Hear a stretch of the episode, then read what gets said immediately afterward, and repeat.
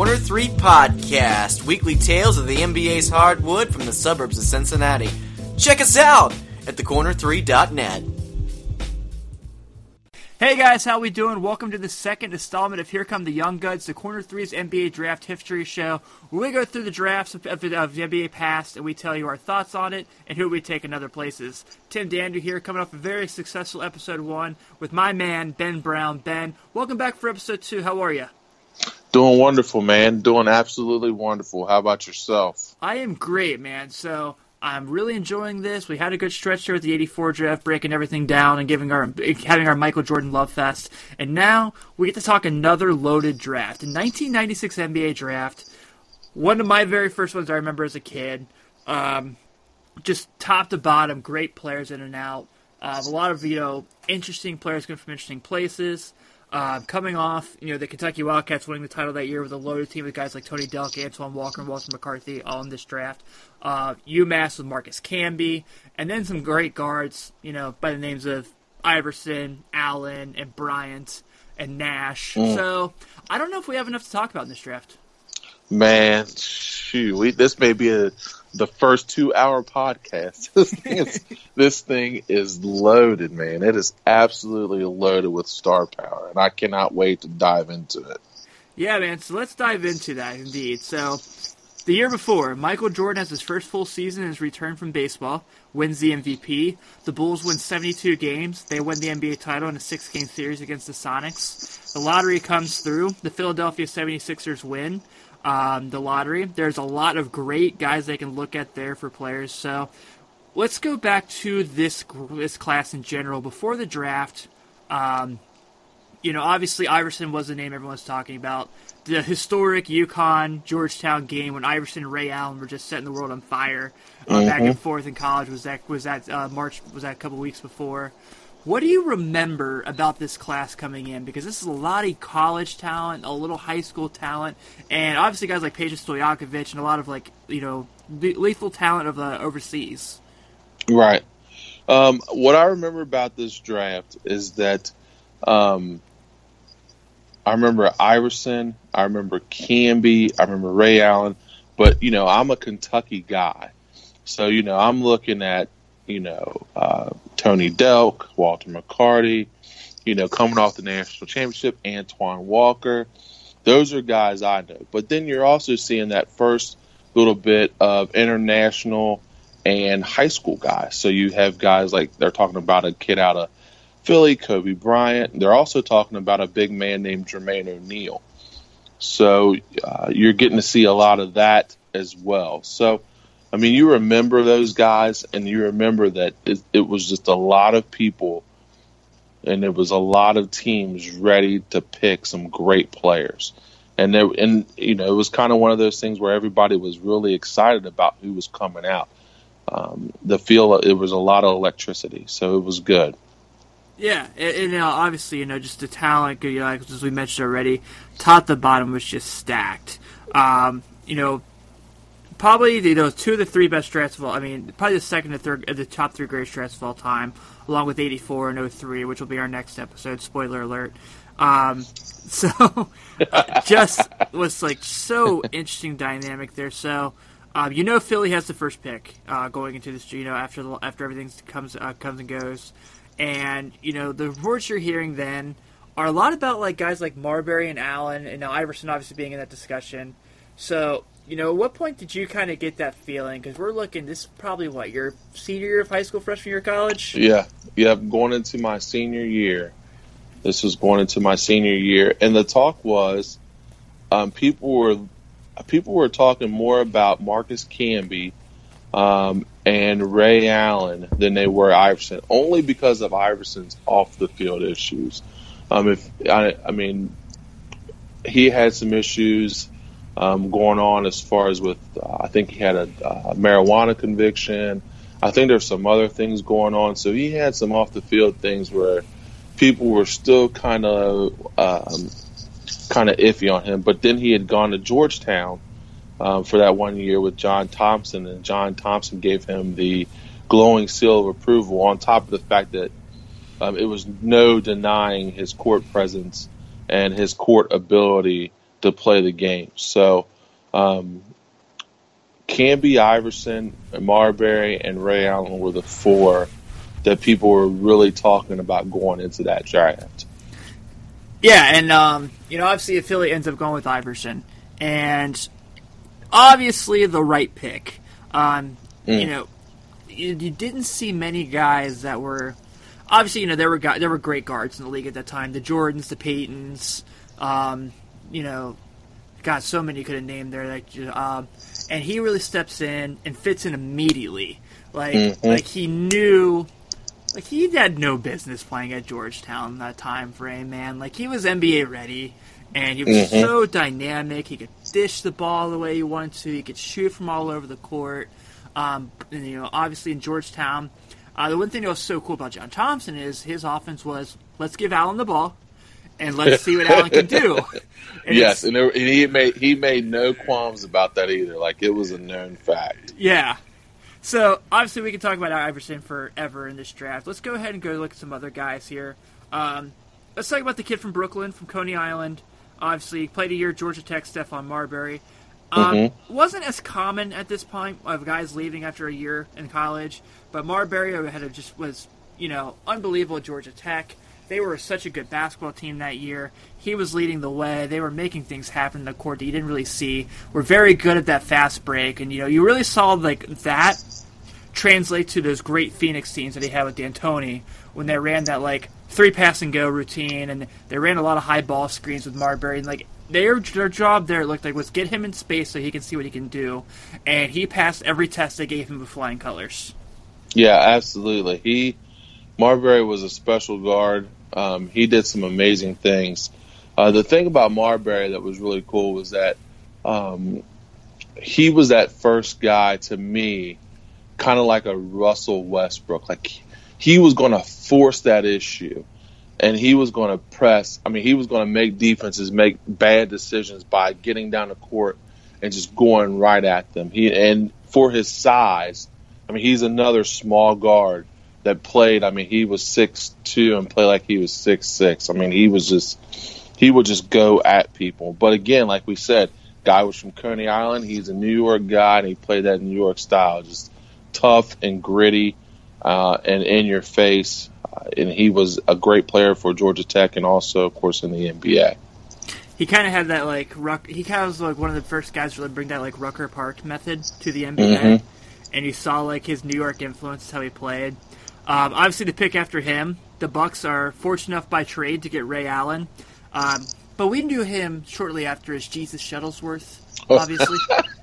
but Absolutely. Gosh, Ray Allen, one of my all-time favorite players. You know, but just he was, you know, the ultimate weapon from beyond the arc. And people always remember him as this great three point shooter, which he was, obviously. I mean, he's, you know, right now, until Steph Curry keeps hitting threes the way he is, Ray Allen is the best three point shooter of all time. Yes, right he now. is. Um, but people don't seem to remember the Ray Allen that we do, coming out of Connecticut, just dunking on people and showing his ups, and mm-hmm. you know his ball skills that were so dynamic, and the things he could do whenever you know he was he was he was not a guy that you wanted to have one on one, didn't have protection behind you on the defense by any means. Oh no, not at all. Ray Allen was a guy at UConn and even earlier in the league. I mean, he would attack the rim with a vengeance. Now that's not saying that he didn't have a, a killer shot then, but Ray Allen, if you if you were caught sleeping under the goal, he would catch you and embarrass you in front of everybody because he was that guy that could attack and get to the rim uh, as easy as anybody else. Like you said, his ball skills, his shooting, and and his ability to attack the goal made him a special player. Yeah, and then obviously at this point too, I mean, right after him is Antoine Walker, who we, growing up where we did in Kentucky, remember him just being this awesome player in college, which he was, which he was very good there. And mm-hmm. then he mm-hmm. goes to the NBA, and obviously plays a lot of great years with the Celtics. Was super good there when they were not good. He was, mm-hmm. you know, him. Then Pierce obviously started putting that like foundation together for what ended up being this great Celtics run they've had. You know, minus a few years here and there this past decade. Um, Walker was just so good at the four, could stretch the ball could could hit you know hit from the corner, um, could dunk on people. He was in really great shape if you remember. Um, mm-hmm. which is so fast. And obviously, his title he won, unfortunately, was not in Boston. He goes to Miami. He wins with D Wade when D Wade was the greatest player on earth for Absolutely. five weeks there. Um, God, he was unbelievable. He and, was. and uh, Twani's a part of that team with him and Shaq and so on. So many great players there. But Twani was a guy that had a very good career, and a lot of people like to talk about his downfall. But if you ignore his downfall and you look at who he was on the court, he was so good and so dynamic. Absolutely. The guy averaged 17 and 7 in the league. So I mean, it wasn't like he was a huckleberry. I mean, he he could go out there and get get buckets like you said. He was one of those first stretch fours. Um, kind of his downfall was probably um, coaching. I mean, I believe Rick Pitino made his way to the NBA when he was there mm-hmm. for Boston, if I'm not mistaken. Um, and I don't think that served him any any justice because I don't think that they put the right team around them. Uh, but Antoine Walker was a guy that could play and played well. Um, he could kind of do it all at the four spot, and he could he could dominate a game if he got into a groove. So, uh, I mean, I, like you said, I know a lot of people look at his downfalls and some things he's done outside of the league. But as for as far as being on that floor, he he uh, gave it all for the Boston Boston Celtics and played really well there. He did, and if we, you know we go to the rest of his top ten, guys that you know had great had, had good careers and had good runs. They weren't you know just there for a cup of coffee. Uh, Lorenzen Wright, obviously, Kerry Kittles, Samaki Walker, who a lot of people remember for just being a bonehead, but was actually a pretty good ball player. Eric mm-hmm. Dampier, who uh, played for a lot of great years, starting his time in Indiana. Obviously, had some good runs in Golden State. Was part of that Golden State team that was the eight seed and beat the one seed in Mavericks. Um, Absolutely. And then you get to the bottom. There's like teenage, there's teen picks. Obviously, number mm-hmm. 13. Um, there's this kid. The Hornets had the pick, and this obviously is traded for Vlade to the Lakers. There's this kid from Philadelphia. It's this high school player named Kobe Bryant, and he takes the world by storm at the McDonald's All American game. He is a very coveted high school recruit. Duke, Carolina are just begging to have this kid come play there. They're begging. Dickie V's talking about him in the high school game, saying that Kobe Bryant's gonna be a special player. Uh, then you start hearing the rumblings that you know just the year before Kevin Garnett goes to the NBA out of high school, and Kobe's thinking I can do that too, and then it happens. So, what mm-hmm. do you remember about the, the leading to the draft of Kobe Bryant? Um, I remember uh, the year before that Garnett did it, and when Garnett did it, everybody was like, "Man, that's just a crazy move." He's a little you know, he's a little kid playing in a grown man league, and he winds up actually playing and playing pretty well. Yeah. So when Kobe decides to do it, you're like, ah, I mean, you're kind of like, well, Garnett did it. You know, Garnett had some pretty good success. I mean, uh, maybe Kobe could do it. And then you start seeing him at the McDonald's All American game, and you're seeing highlights, and you're like, man, like maybe you know, maybe this kid ha- is on to something. So, you know, him making that decision was kind of eased by Kevin Garnett making that decision first. So it was it was one of those things where once Kevin Garnett decided he was going to go, everybody saw that he could do it.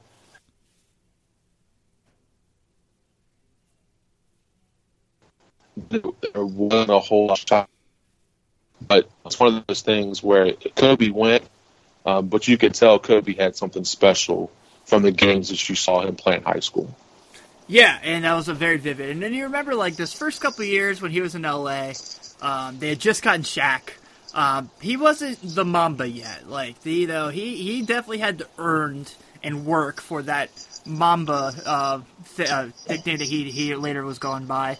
Uh, really, had a, mm-hmm. his rookie year, only put about seven points a game. Um, we obviously remember this '98 playoffs when he has the, when he has the chance to win the game if he hit, hits all the air balls, and then even though what this happened, being the guy he is that we all know as far as the work ethic that we read about, like he became just as you know the most one of the most dynamic players the league has ever seen. I think it was those little failures that made him that and made him pissed off to go and do those things. Yeah, I, I definitely agree with that. I agree that he he has that Michael Jordan mentality where he was just bound and determined to be great. And I think that talent has a lot to do with that, but drive also has a lot to do with it. Um, I think once he had those little failures, like you said, I think those failures set him up to do great things. So uh, to see him become what he became for the Lakers, um, and to see what he did for that franchise, you know, that's a franchise that had just lost Magic Johnson, you know, to a diagnosis where, you know, technically they're thinking that Magic's going to play forever and Magic's going to bring championships forever. So then you make a trade and you bring in Shaq, which, you know, Shaq, Shaq then, like I, you know, we had talked about before, was the most dominant player, you know, the most dominant player that we had seen in our lifetime. I mean, of course, we none of us were alive to see Wilt Chamberlain. None of us were alive to see anybody like that. But Shaq was the most dominant player. So then you bring Kobe to that franchise, and his mentality and his winning mentality kind of changes the landscape of of Lakerville, pairing him with Shaq, and then you put guys around him like you know Elden Campbell and other guys. You know, uh, another guy on this draft, Derek Fisher. Um, you put those guys with them, and and everything starts to fall into place. But Kobe's, you know, determination and his and his um, adage for winning uh, kind of changed that whole landscape of, of Lakerland. And then the next two picks after him, man, are like two other great NBA picks. If you remember that, like early 2000s NBA, um, Kobe mm-hmm. was very well known for beating the Sacramento Kings a lot. Mm-hmm. Uh, yes, they had a guy on their team by the name of Peja Stojakovic who was an incredible, incredible NBA talent. Taken 14th, mm-hmm. coming out of Greece and played in Yugoslavia for a little bit. Um, you know, obviously did a lot of great things there. And then also Canada's and the 15th pick uh, from out of Canada, the Phoenix Suns take a senior out of Santa Clara College by name of Steve Nash. Oh, he only won two NBA MVPs in his career. He Man. was, and we know one of the best magicians we've ever seen the ball. One of the best players never won an NBA championship. So, you know, and obviously those two guys end up having amazing careers. Did a lot of great things. Yes, absolutely. Peja, um, Peja for those Kings teams, and a lot of people, I'm not sure if they remember this or not, but man, that guy was deadly behind the three point line and did some great things for those Kings teams. And those Kings teams, man, it, they're kind of like every other team that ran into the Bulls in the 90s. Yeah. Like that, those Kings teams, man, were outstanding. Those were outstanding teams. I mean, Chris Webber, Vlade Divac, uh, White you chocolate. Know, you had Jason Williams, Jason Williams, and Mike Bibby. I mean, yeah. you had them both. I mean, it's, I mean, it's just, it's just crazy. I mean, and then they just run into just a dominant Laker team. I mean, it's just, you know, but Peja Stojakovic was was great on that team. Um, and then Steve Nash. I mean, at at 15, out of Santa Clara, what he was able to accomplish. You know, I mean, I couldn't imagine Steve Nash being what six one, six two. Yeah. Um, just a scrawny little kid out of Santa Clara. I mean, and he just comes in, and I mean, his years with the Suns um, and Amar'e Stoudemire. I mean, those two were the most dom- dominant duo right there. Up, I mean, up there with Shaq and Kobe. You know, when they were got together, Steve Nash put together some incredible years, incredible years with Phoenix. I mean, two MVPs. I mean, he was he was a dominant player, and he was fun to watch. Yeah, so if we go through the, I mean, if we go through this whole draft class, I mean, we're going to be talking here a while. But uh, point out some other guys that had great times. You mentioned Jermaine O'Neal. Obviously, going to Portland was really good there, and then really found his niche in Indiana, where he became a star. Uh, Walter McCarty, who was a really good role player in his NBA tenure. Mm-hmm. Uh, but the Knicks, the Celtics, he played for a whole, like, played a lot of tenure there. Uh, obviously, D. Fish. Uh, you know, this was the Lakers starting their front court of the future with Kobe and uh, D Fish, so that was a huge thing there. Uh, then you get to that second round, and you got guys like Malik Rose, who a lot of people remember being one of like the first Popovich project players. That was just awesome. Yes. And um, you know, even in this draft, we, we, we can't talk about this draft. without talk about some of the undrafted guys, man. Like a Chucky Atkins coming out of South Florida, who had a decent run in the NBA. Um, yes. and of course, big bad Ben Wallace, who won an NBA championship, four Defensive Players of the Years, and really, really had to work his way into the league. Really had to make a name for himself. Yes, Ben Wallace was for for myself an undersized center out of Boone County High School to watch Ben Wallace play for the Detroit Pistons was I mean it was like heaven on earth for me because that guy I mean I never seen a guy outside of Dennis Rodman work so hard just to do the dirty work and little things and he was so much fun to watch. I mean, he played defense on guys that were way bigger than him. Um, he dominated the paint. Um, he was just an integral part of that Detroit Pistons championship. The team that beat Shaq. He, like, Yes. we don't like Shaq had a great like Shaq had a really good finals in that finals like when the Pistons beat him four to one, but Mm-hmm. like Ben Wallace like really held his own with Shaq every night in that series. Obviously, the Pistons won by like going four games to one, which is very easy to say like how well they played, but I don't think that series tells the story because if you watch Wallace, knowing every night that he is just outsized by a long shot against O'Neal and having to battle him, and he wasn't afraid, man. Obviously, I get he had Sheed to go with him, but just everything he was able to do, man, like it makes you wonder if the guys really look back in this draft and say, "I should have drafted that guy." Yeah, I mean their their uh, GM and their team president deserve a lot of credit because you know you you take a guy like Ben Wallace and he becomes a glue guy and leads you to a championship. I mean that's that's something special. You know, like every GM has like that one good thing they do. like that was Joe Dumars best move was when he got those when he got those guys. Obviously, getting you know Billups and Rip didn't hurt, and like stealing Tayshaun at twenty second uh, the, the year they took him, but. Finding Ben Wallace and really having Larry Brown like work with him to become the player he was in Detroit, and just being super dynamic, and then getting a really good Bulls contract that he was really bad with. Um, Yep. I'm a little bitter about that one, but um, just you know, so Ben definitely deserves to be in this, you know, this that discussion of man. Could you imagine? Because he played like how many teams did he play for? He played for like he was a Bullet, he was He a was a Magic. Yep. um, you know, obviously we know about Chicago, Detroit, Cleveland. Had a couple years with LeBron that a lot of people Yeah. don't remember. I don't even know if LeBron remembers Ben Wallace playing there. To be honest with you, Probably probably not. yeah, Probably doesn't. Yeah, probably for the right reasons too. And then obviously went back to Detroit to end his career. So this class is just so loaded, and like we didn't talk about guys like Tony Delk, who was like the SEC Player of the Year going to this draft. Uh, obviously had a decent, few decent, little decent run as a role player in the NBA, playing for teams like Charlotte, and Miami, and Boston. Mm-hmm.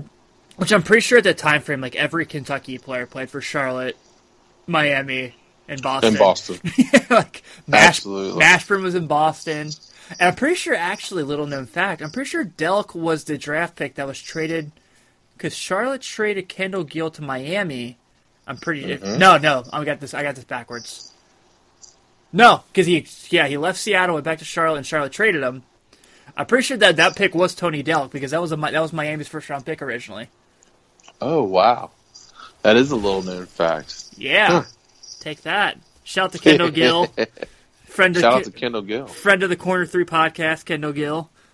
There you go. my guy. Got to come back on now that George Karl wrote about him in his angry book. Oh man, that's another discussion. I know. oh man, he is totally get off my lawn guy. Man, who else can we Yeah. highlight in this draft? God, just like so many good players. Um, Um, this- there's Z, a couple in here. Z. Yeah, Oh my God! Like we talk about the Cavaliers and like the getting you know Z was like one of their like ultimate draft picks and like they got him with the twenty first pick that year. Um, I mean, we're not going to mention it with the Larry Nance's, Mark Prices, and LeBron's by any stretch of the matter, but hey, his numbers hung up there with those guys in, in the queue. absolutely. It sure is. I mean, he's he was a. I mean, I can't say that he was dominant, but I mean he he held his own there for for uh held it down for Cleveland. Even when LeBron went away, he held it down for Cleveland. Yeah, man. And then he went to Miami with them for a bit there. He sure did. Yeah. Oof. Another one here is uh, uh, Shareef Abdur Rahim. That was the third pick. We haven't even talked about him. I know.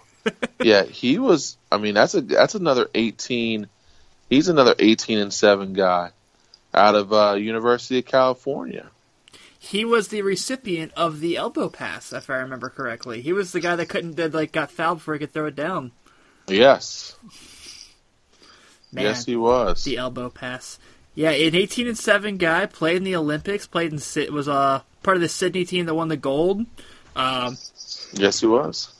had a trip to the All Star game, all rookie first team. You know, came out of the Pac-10 Player of the Year. Was a Vancouver, not Memphis, Vancouver Grizzlies draft pick. Coming out of Cal, th- holding it Sure. down. Man, he was filthy too. Yeah, he was filthy. he was a he was a good player. This draft is ridiculous. It, it is. Jerome I mean, Williams played in the league for a long time. Kerry Kittles.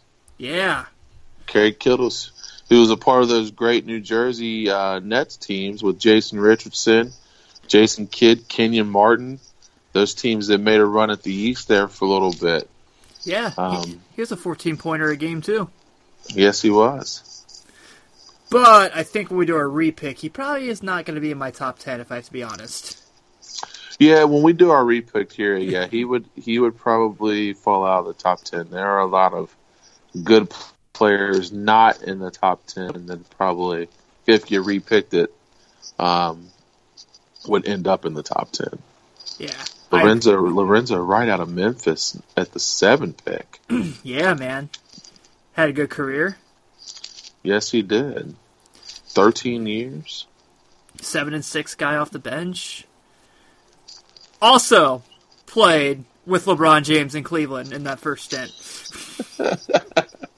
Oh my gosh, he sure did, didn't he? yeah.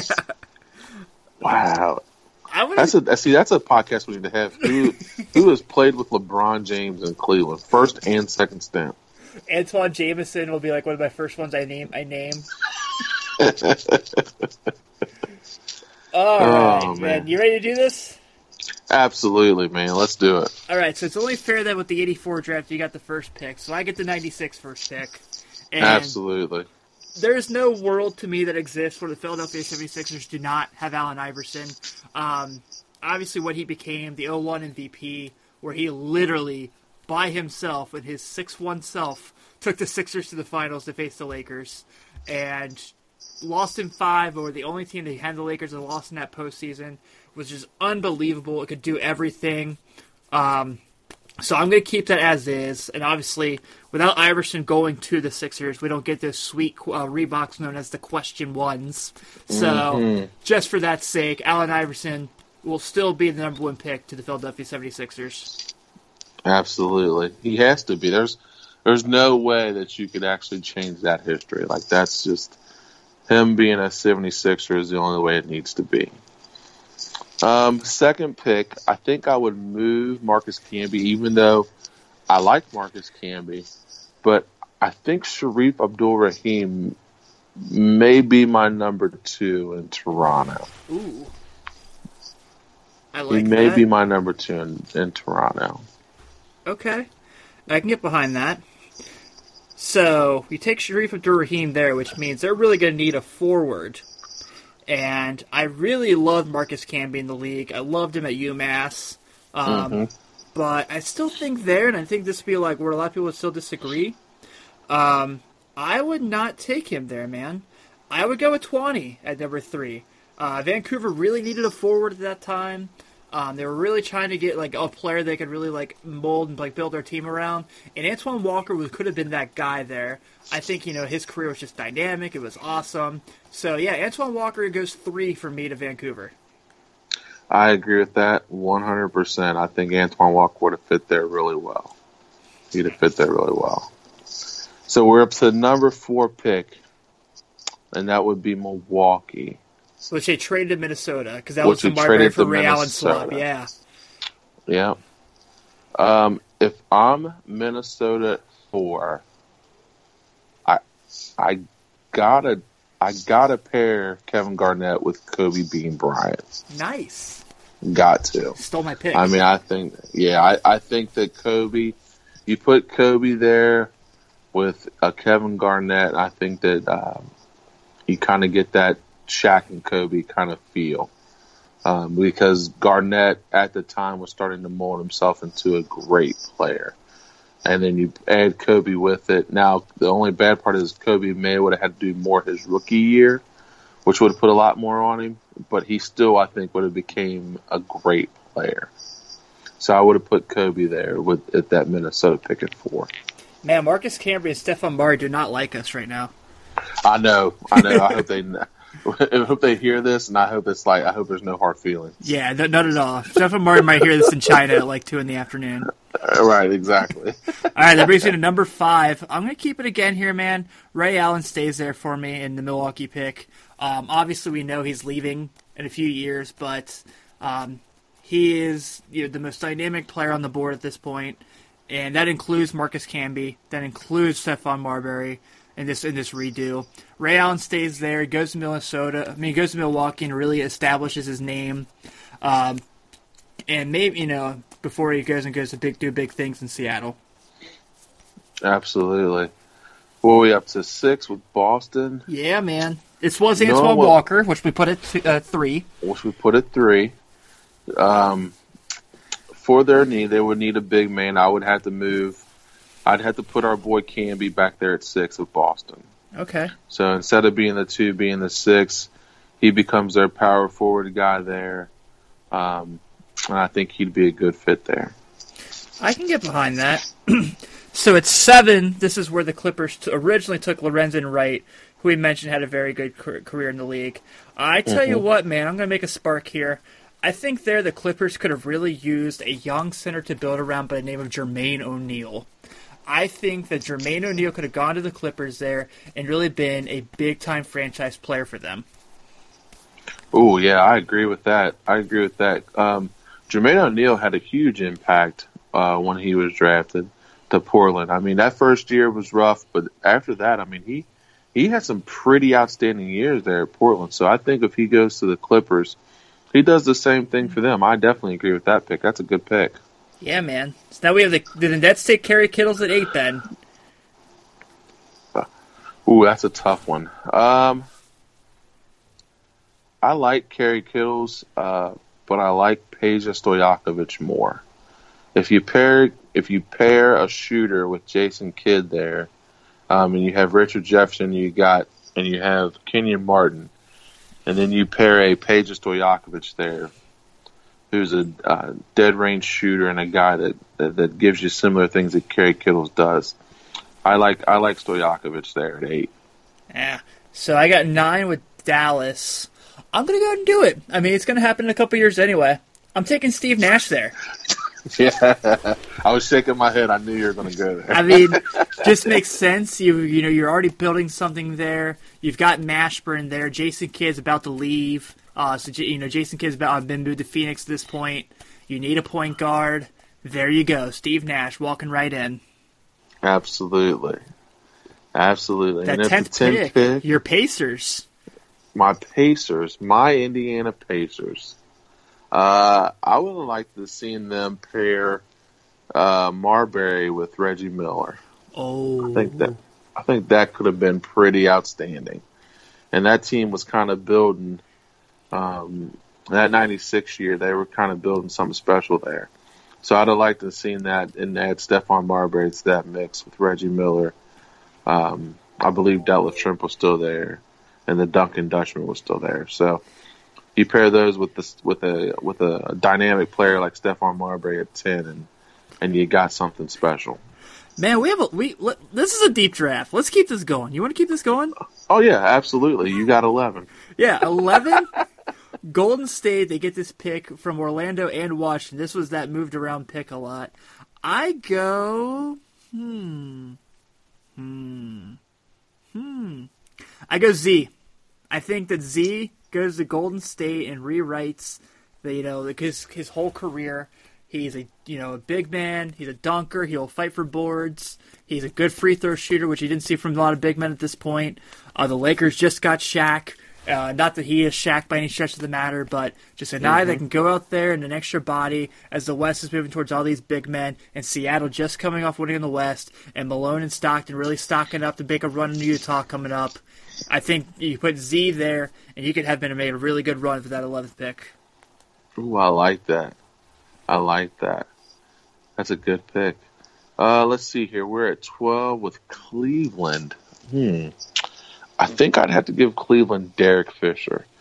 Um, I think he'd have been a kind of a uh, stabilizing force. The guy, I mean, he did it for years uh, for the Lakers. I mean, I know that Lakers had a lot of talent, but Derek Fisher was kind of the guy that had got the train rolling. So I think Derek Fisher there with with the Cavaliers would be a good pick.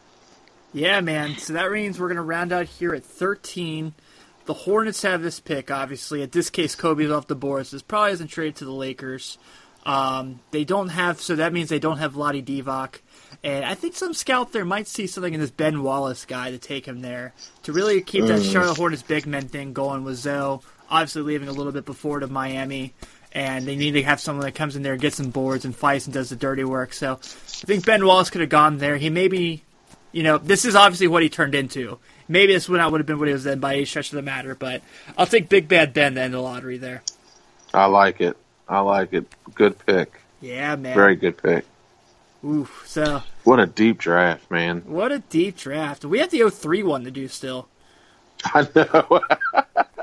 like that's like God. That's gonna be crazy. So maybe no one would have taken Ben Wallace at 13 like we did there, and if this if this gets out to the internet, people might kill me for that. But I, I like this is fun. This is what this is. Oh yeah, absolutely, man. It, it's a it's a lot of fun, um, and and uh, it may not have ended up the way they wanted it, but it ended up the way we wanted it. So, yeah, and that's all that matters.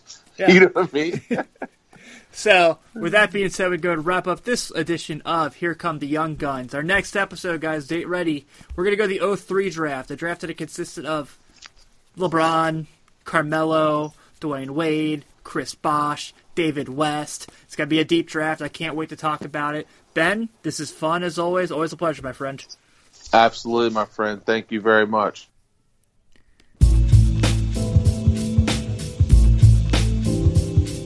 Thanks for listening to the Corner 3 podcast, weekly tales of the NBA's hardwood from the suburbs of Cincinnati.